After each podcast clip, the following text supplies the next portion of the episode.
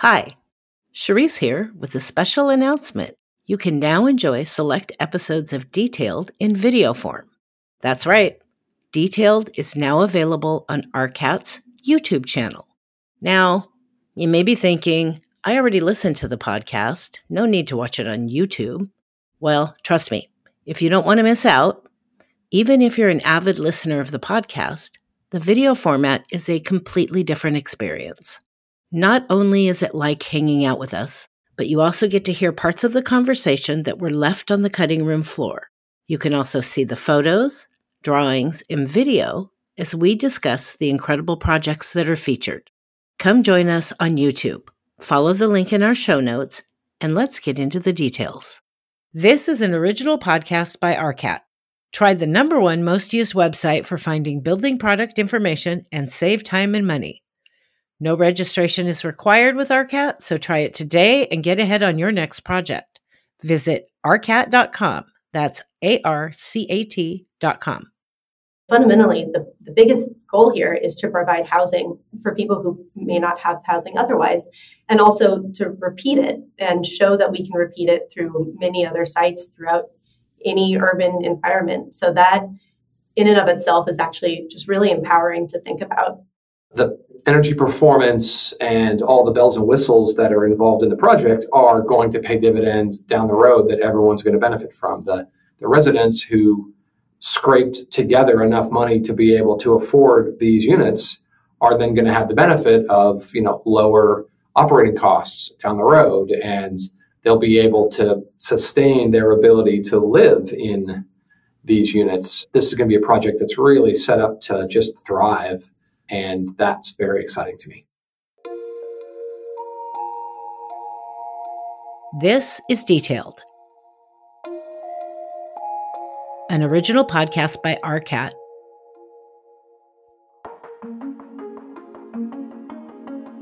I am your host, Cherise Lakeside, Senior Specification Writer at RDH Building Science and fondly known as the CSI Kraken. We will speak with professionals who share their insights into the most complex, interesting, and odd building conditions and the ingenuity it took to make it work. Join me as I pull back the curtain on the building industry and uncover the lessons learned. You'll gain valuable knowledge to help you better navigate your next project.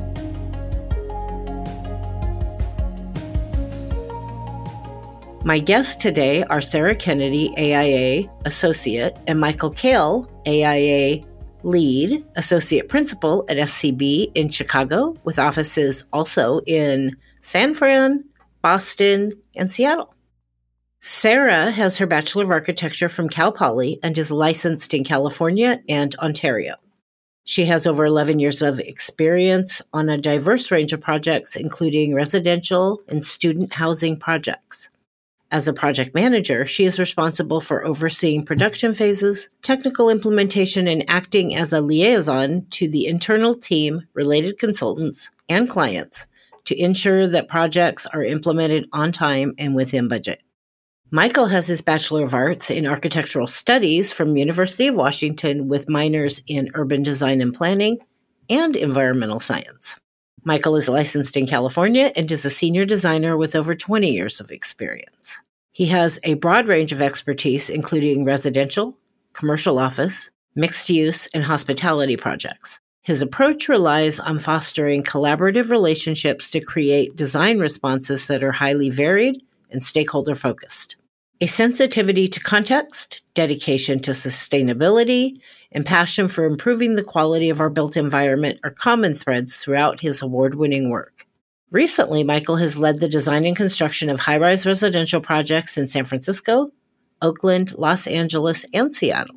His expertise is in the design of complex mixed use retail, residential, and branded hospitality projects with a focus on creating a great user experience while being profitable in the market. He works closely with clients and project team members to deliver projects on time and under budget. The project we are talking about today is the design of the visionary multifamily housing project, Woolsey Gardens, in South Berkeley, aiming to offer 65 sustainable, permanently affordable condominiums and cooperative units for sale, as well as nonprofit commercial space. But before we get started, don't forget to take a look at the project photos and drawings as you listen along. You can click the link in our show notes or visit www.arcat.com slash podcast. Nestled in the heart of South Berkeley, the Woolsey Gardens stand as a testament to visionary design, environmental responsibility, and community empowerment. This revolutionary multifamily housing project is not just about erecting buildings, it's a commitment to a sustainable, inclusive future. This is a very exciting project for us. Woolsey Gardens is striving to be a first of its kind building. We're pushing some important boundaries, but also trying to stay sort of within the lines where we can. As far as we know, this project plans to be the first LEED platinum, mass timber, zero net energy, 100% affordable ownership, multifamily residential project, at least in California, maybe the first anywhere. What sets Woolsey Gardens apart is its unwavering commitment to providing affordable housing solutions. The entire residential inventory is offered as permanently affordable units through ownership, creating a unique opportunity for displaced households to return, establish roots, and build equity. Our client, Northern California Land Trust, has been very active nationwide in promoting and helping other land trusts get on their feet and provide similar, I guess, opportunities around the country. And so hopefully in the near future, more of us will hear about land trusts more commonly as more projects in that model come online. A land trust is a special kind of legal organization that steps in to manage or own a property in accordance with the property owner's wishes. Think of it as a living trust that actively handles the property during the owner's lifetime. What makes each land trust unique is that its rules and operations are customized to meet the specific needs and preferences of the individual owner. It is incredibly expensive to live in California, especially the Bay Area. And as we all know, housing is very difficult to come by for a lot of a lot of folks.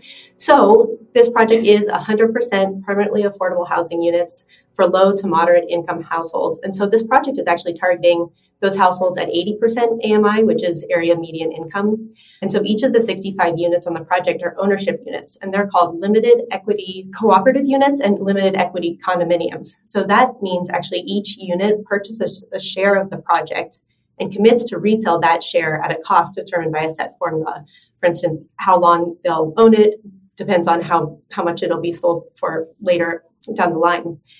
And the units actually stay permanently affordable because of the community land trust model. So NCLT, our climate, our client, is Northern California Land Trust, and they actually retain the ground underneath the units.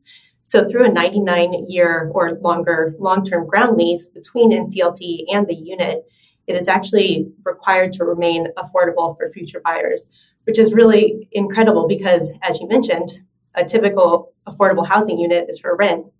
And that building might be sold to a developer and or sold to an owner and those become $2 million houses just like you said.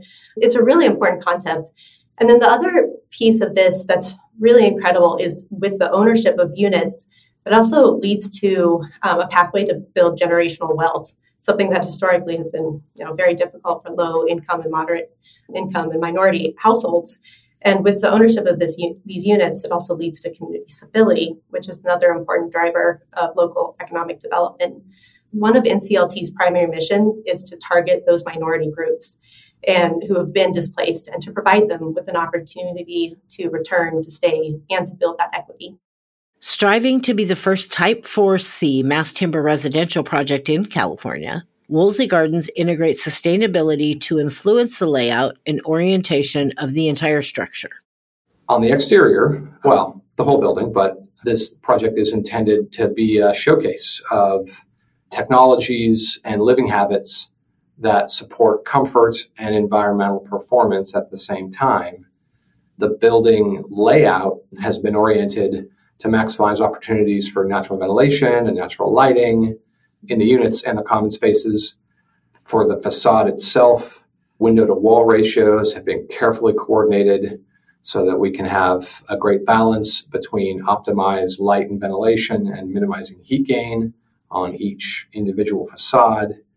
The most visually striking element is going to be the large PV array that sort of floats above the building. And obviously, that's going to provide electrical power, but it also shades the upper roofs and is an advertisement. It's a billboard for solar power. And so, those things are the, the big decisions, the big early decisions that make this building be able to perform. And after that, then we start talking about extra materials and details and we're still in the design process. But for where we are, all the materials have been calibrated to minimize embodied carbon and also maximize construction efficiency, minimize construction cost.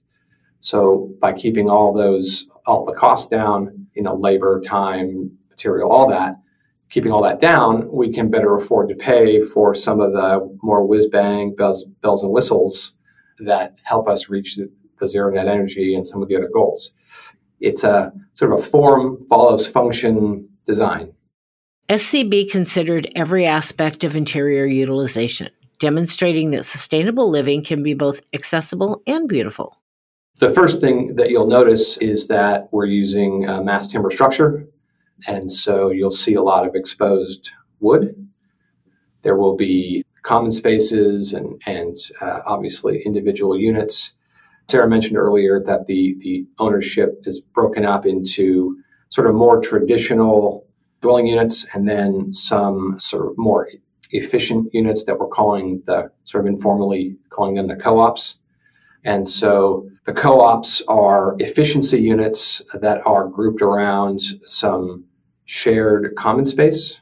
And so all of the all the owners who who have those, they'll have their own little efficiency unit, right? sort of a studio, small studio with their own bathroom and a very small kitchenette.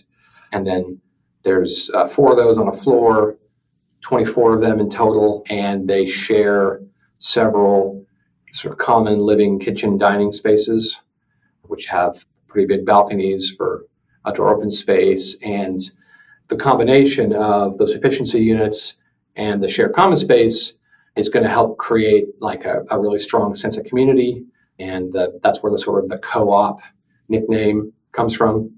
Beyond those, the, the balance of the units, about 40 or so of the other units, are more traditional self-contained apartments between studios, ones and two beds, and they're they're compact. There's no doubt about it. They're they're as efficient as we can make them to help you know keep costs down and carbon down and all those things. But they will feel much more recognizable, much closer to a sort of a market rate units, and those are arranged around shared corridors that are naturally ventilated. And you'll feel the passive nature of a lot of the systems in these common spaces, and you'll feel the absence of additional interior finish materials. You know, where where there's mass timber, that's what you're going to see. So we've got a very tight program with trying to and put as much dense housing in as possible. And so we, we really tried to pack as many units as possible with limited residential amenity space. We do have a second floor terrace and then an eighth level terrace. And then for the eighth level terrace, we tried to put a bunch of different uses in the small amenity space that we do. So, for instance, we've got a laundry and community area all kind of together with a co working space together. So, it's really trying to foster community interaction and provide as much flex space for community uses as possible. I'll also jump quickly to the stair design and focusing, you know, in mind of energy con- conservation and health and well-being of the residents. The project's design encourages residents to opt for the stairs over the elevator. So we've achieved this by incorporating natural daylight, and a lot of design elements within the stairwell. So hopefully it's much more enjoyable for people to use the stairs and not use the elevator. It's such a dense program, like Sarah mentioned, that we we can't afford to have any single use space that's a part-time thing, right?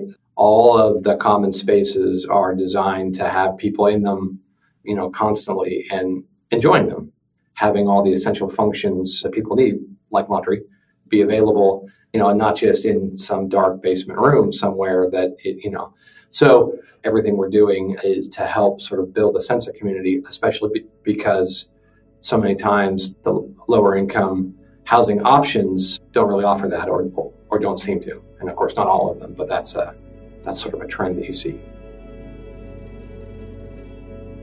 To achieve ambitious sustainability goals, the project incorporates an enhanced passive house, mechanical, and facade system, a solar microgrid system, and a pioneering mass timber structural system. Zero net energy is the number two goal, or goal 1B for this project. And so that has driven a lot of the decisions that we've made. Berkeley, like a lot of cities in California, has mandated that all new residential projects are all electric. And so we get to get rid of all the fossil fuels in the project. So no natural gas, no no diesel fuel for a generator, none of that. Everything's electric, which means it's going to be zero net energy coming from our solar panels. You know, we, we have a finite amount of energy that we can produce. You know, the site's only so big, number of panels, you know, is only so many. And so our energy use metrics have been very, very rigidly adhered to as we've been working through a bunch of these things. So all of the equipment has to be all electric. And anything that is super energy intensive, we have to find an alternative to. So we have an advantage that we're that we're able to, you know, really lean into passive options. We've paid care, uh, careful attention to building orientation for natural ventilation and natural light.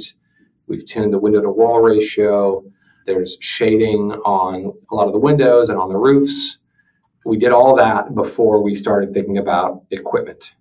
We've been able to minimize the need for heating and cooling, and we've been able to maximize, or at least plan to maximize, internal control of each unit by the residents. Uh, we have operable windows, we have ceiling fans, we're keeping the energy allocations within the units so that any central system doesn't have to work very hard. So the, the main central system is going to be air source heat pumps, and they're going to be up on the on the roof, and there's going to be uh, sort of a minimal amount of air ducting that that will bring fresh, filtered, conditioned air into the units. We do have times when it does get pretty cold or pretty hot, not many, we do have times when there's wildfires and you don't want to open your window. So, so it's important that we, that we have the ability to get some of that uh, conditioned air, filtered conditioned air into the units, but it's not it's not doing the heavy lifting of, of climate control. For water, we're doing lots of water efficient things, but one of the things that we're not doing we're not doing any sort of gray water treatment, which you often hear about in LEED platinum buildings. And the reason that, that we can't do it is it's, in, it's incredibly energy intensive. It blew our energy budgets right out of the water. So, so we're going to be smart. We're going to have, you know, drought tolerant vegetation and, you know, low water use fixtures everywhere. And of course, between the water systems and the energy systems, there's going to be a lot of education and incentivizing for the residents so that they operate the building as close to the way that it is intended as possible because that's that's how we're going to achieve the energy use targets that that have been set. SCB conducted several analyses to target zero net energy goals. This led to the team developing a comprehensive demand reduction program. Very, very beginning of the design, we were the our engineers that we worked with understood and looked at the different consumption pieces and that all goes to the EUI which is the energy use intensity and that's really the the amount of energy used per square foot of the building annually. So it's essentially the metric to indicate the building's energy performance. So the EUI target is, is a big deal on this project and ZNE projects. So it was realized early on in the residential the residential plug loads or phantom loads, which is essentially the load that Uh, electronic draws from just being plugged into the wall, even if it's not unused. So those were actually going to be the biggest contributor to the expected overall consumption of each household.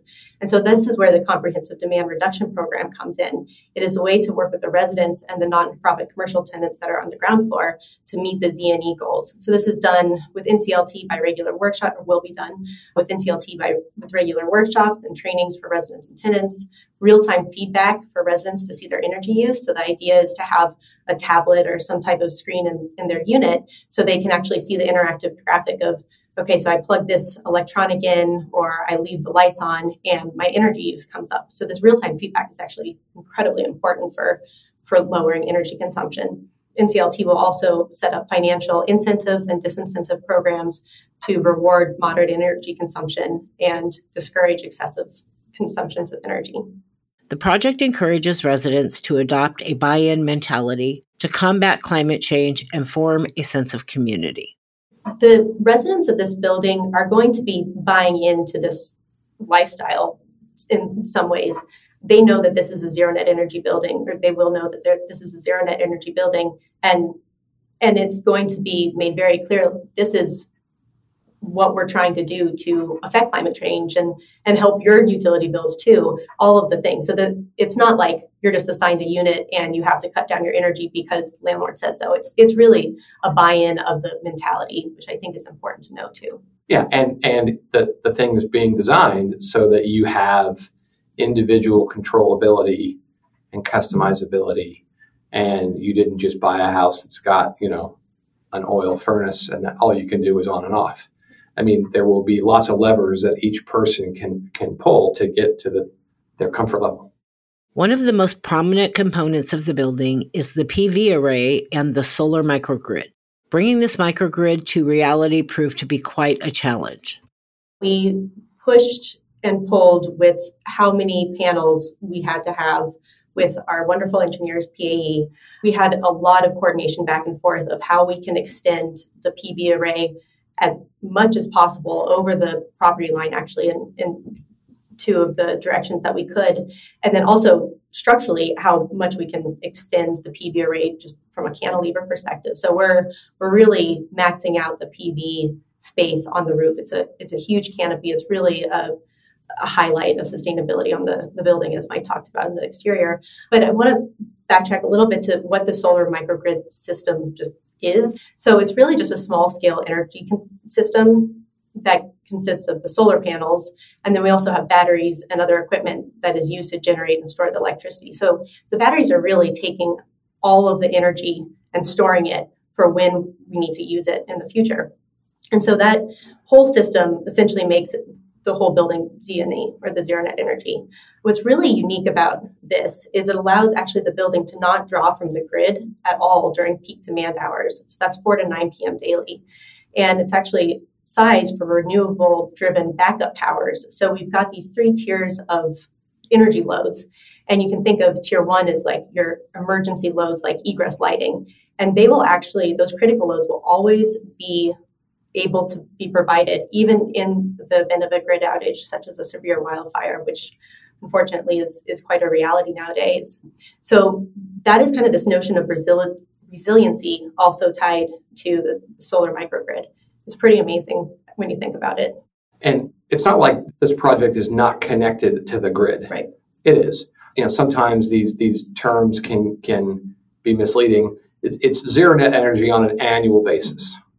So on a foggy day, this project is drawing from the grid, even though we're in Berkeley, not San Francisco, so the weather's a little bit better. But over the course of the year, the panels will have generated enough to make up for any power that we've taken from the grid. And in, in when the sun's shining, we'll get back to the grid, except of course for the for the times when we're when we're not allowed to draw the 4 to 9 p.m., which of course is when you know you want to avoid having to fire up that extra coal power plant because everybody's coming home and turning on their TVs and ovens. So zero net energy annually. Mm-hmm. So it should, should be ZNEA. Yeah. yeah, and there's an extensive amount of analysis of winter months, we're not going to get as much energy. Summer months, we're going to get a lot more. And so exactly that balance of, of the over the year annual consumption and, and production. As Sarah and Michael have mentioned, mass timber plays a huge role in the construction and identity of the building. Exposing much of the mass timber structure adds a natural and warm biophilic design aesthetic to the development. Mass timber is is a fantastic structural option for buildings of you know sort of low to medium size. The the IBC and and by corporation, the California Building Code has made strides recently to make it easier to do larger and larger buildings in mass timber. And so, going back to one of our many points above, replicability of this project is really important. So this is one of the areas where we're we're not trying to be incredibly innovative. We're trying to use a system that's already codified, which is the sort of Type 4C mass timber structural system. And what that means is we're using glulam columns and beams and cross laminated timber slabs for the floors. So the mass part of mass timber means that there is sort of more wood than is really needed for, for the given structural load. And that extra sort of material means that it's inherently fire resistive. So the column can get, you know, can get burned a little bit. It can get some char on it and it's fine. And so then that allows for us to not have to wrap it all in extra drywall and do all kinds of other things. So we can have this beautiful exposed material that's the structural system, but also the interior finish. In the Type 4C, building code Type 4C construction that we're using, we're allowed to go up to 85 feet tall in, in California. And that, that's the height of the building. It's a very convenient building height because it allows us to be just below the trigger for high rise, which obviously comes with a lot more expense and would, would really cause a lot of problems for our energy use and all kinds of other things because there's more things you have to do in high rise. So, so it's pretty convenient. We get the 85 foot building, or not a high rise, and we get the beautiful naturally fire resistant uh, structure. These glulam columns, beams, and CLT panels, they're available in a bunch of places, a bunch of forest product manufacturers in North America and worldwide.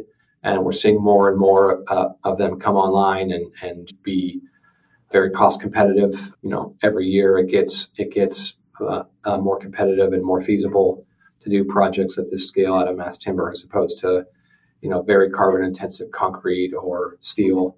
Best part is, you know, if you're if you're getting the stuff from manufacturer who you know is is a is a good steward of forests, we're sequestering carbon, right? We're we're replanting the trees and then sequestering the carbon in the structure. Yeah, so we've done a lot of life cycle carbon analyses through a lot of the different parts of the building and, and iteratively in the design process we've done quite a lot. But one thing that we did specifically with mass timber was look at the embodied carbon versus our mass timber structure. And then we actually built in, in Revit, which is a building information model for those of you who are not familiar with it. Uh, we actually built what the concrete structure would be of our building. And we compared it to see what the embodied carbon would be versus the, the mass timber and the, the concrete. And actually, the mass timber provided a 32% reduction in global warming potential from the timber structure compared to the baseline of concrete structure, which is pretty significant. And in addition to reducing carbon emissions, the use of mass timber products also contributes to carbon sequestration, carbon storage. So the Woolsey Garden project is actually expected to store nearly 810 tons of carbon over the building's lifespan. So for those of you who are not engineers and know what that means, it's actually the amount that is equivalent to the emissions of 102 homes' energy use for an entire year. So that's quite significant. The project emerged victorious in the 2023 Softwood Lumber Board's Mass Timber Competition, Building to Net Zero Carbon. This prestigious honor underscores Woolsey Garden's dedication to innovation in construction and pushing the boundaries of design and engineering.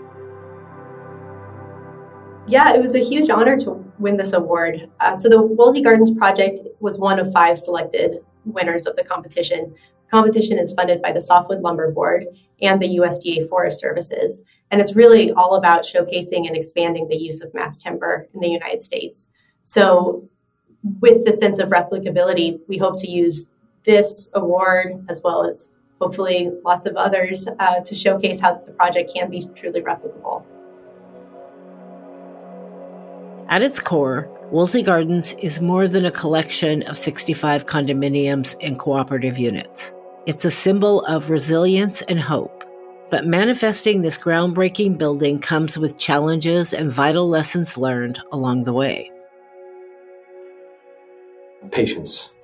Each of the big headline things that we're doing is complicated, but you know, not not that insurmountable doing all of them together in what we're calling a first of first of its kind project, like that's its own challenge because there are so many stakeholders involved. We have the the you know future residents to think about. We, we have the the developer and their needs. We have tenants, you know, commercial tenants that are that are going to be sort of like-minded, mission-oriented, community-focused groups. We have the city of Berkeley and and you know the the building department, the fire department, and the, you know public works, and and all of these stakeholders that that all have to buy in and help us bring this project to fruition. Now, all of these groups they, they all think it's a great project. They all want it to happen, but you know they all they all have their own you know mandates and priorities and perspectives, and so sometimes progress can feel very slow in getting everybody on the same page. Not because they don't want to be on the same page, but it just it's a challenge and it more so than in some of our past projects that maybe didn't have as many of these things happening all at once. So so patience and you know perspective, you know, keeping your eye on the on the big prize, I think is the, the most valuable lesson that I've learned on this one to date. I couldn't agree more. I would also add to that utilizing your resources. We've got an incredible consultant team who are so knowledgeable. And as architects, you know, we need to know a little bit about everything. And so finding all of the consultants that know all of the amazing knowledge with these types of buildings and coming together and doing all of it in one building, there's a lot of people who need to contribute to the conversation. So realizing that and and utilizing and communicating, I think, is such a good lesson to to remember. Given the vast scope and ambition of this building, I asked Sarah and Michael if they could hone in on what their favorite aspects of the project were. The design team and the ownership group. It is very rare to have such a cohesive it's not very rare. I, I would say it's enlightening to have such a cohesive, really intelligent group of of consultants. And then I need to have a, a, huge shout out to NCLT, the ownership. They are really visionary. And this kind of project doesn't exist without an incredibly visionary and hardworking group of owners. So I, I think the design team and the owner team has to be my favorite part of this. And obviously, as a project manager, that's who I'm working with every day. But really, it's it's a specific group of people that all are heading towards the goal of not only this highly sustainable building, which is just the right thing to do, but fundamentally, the, the biggest goal here is to provide housing for for how for people who may not have housing otherwise and also to repeat it and show that we can repeat it through many other sites throughout any urban environment so that in and of itself is actually just really empowering to think about. So I, I think we're getting there. It's uh, it, it's exciting. It's very exciting. The idea that this land trust model is one that means that NCLT is involved and supporting this housing project and this community in perpetuity. It's you didn't just build some units, sell them at low cost, and walk away. And there's nothing wrong with doing that, but that it this is very exciting because it means that the energy performance and all the bells and whistles that are involved in the project are going to pay dividends down the road that everyone's going to benefit from. The the residents who scraped together enough money to be able to afford these units are then going to have the benefit of you know lower operating costs down the road and they'll be able to sustain their ability to live in these units and with the support of NCLT with the sort of education about how the building works and and supporting community building this is going to be a project that's really set up to just thrive and that's very exciting to me Woolsey Gardens challenges the perception that sustainability comes at a high cost. It is a living example that affordable living spaces can also be a harmonious blend of aesthetics and environmental responsibility. Before we close out this episode, I always try to gain some additional insight from our guests about the greater industry. I was curious what advice Sarah and Michael would give to someone else working on a project with this level of sustainability features. Sometimes architects have a hard time listening to you know other people's ideas on design. Listen to your consultants you know they, they are they they know their piece and you're not going to achieve your goals unless unless you let them give you targets. Make sure that you're that you're not just uh, you know giving lip service to that. Of course not that any architect would do that but listen to your consultants. Have patience.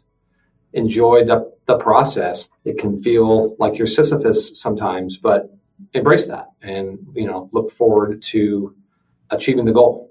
Try and consider all of the pieces that are important. And again you're not going to get everything you've got to really think hard about what you're designing and why you're designing it and truly analyzing that and critical thinking about that is I think sometimes easier said than done. So if you can really step back and understand, okay, what are we trying to get to here? Yes, this might be something that we want, but we can't achieve it because we want something else. It's a hard lesson to learn, but I think that would be a good piece of advice to give starting out. I really enjoyed this conversation with Sarah and Michael.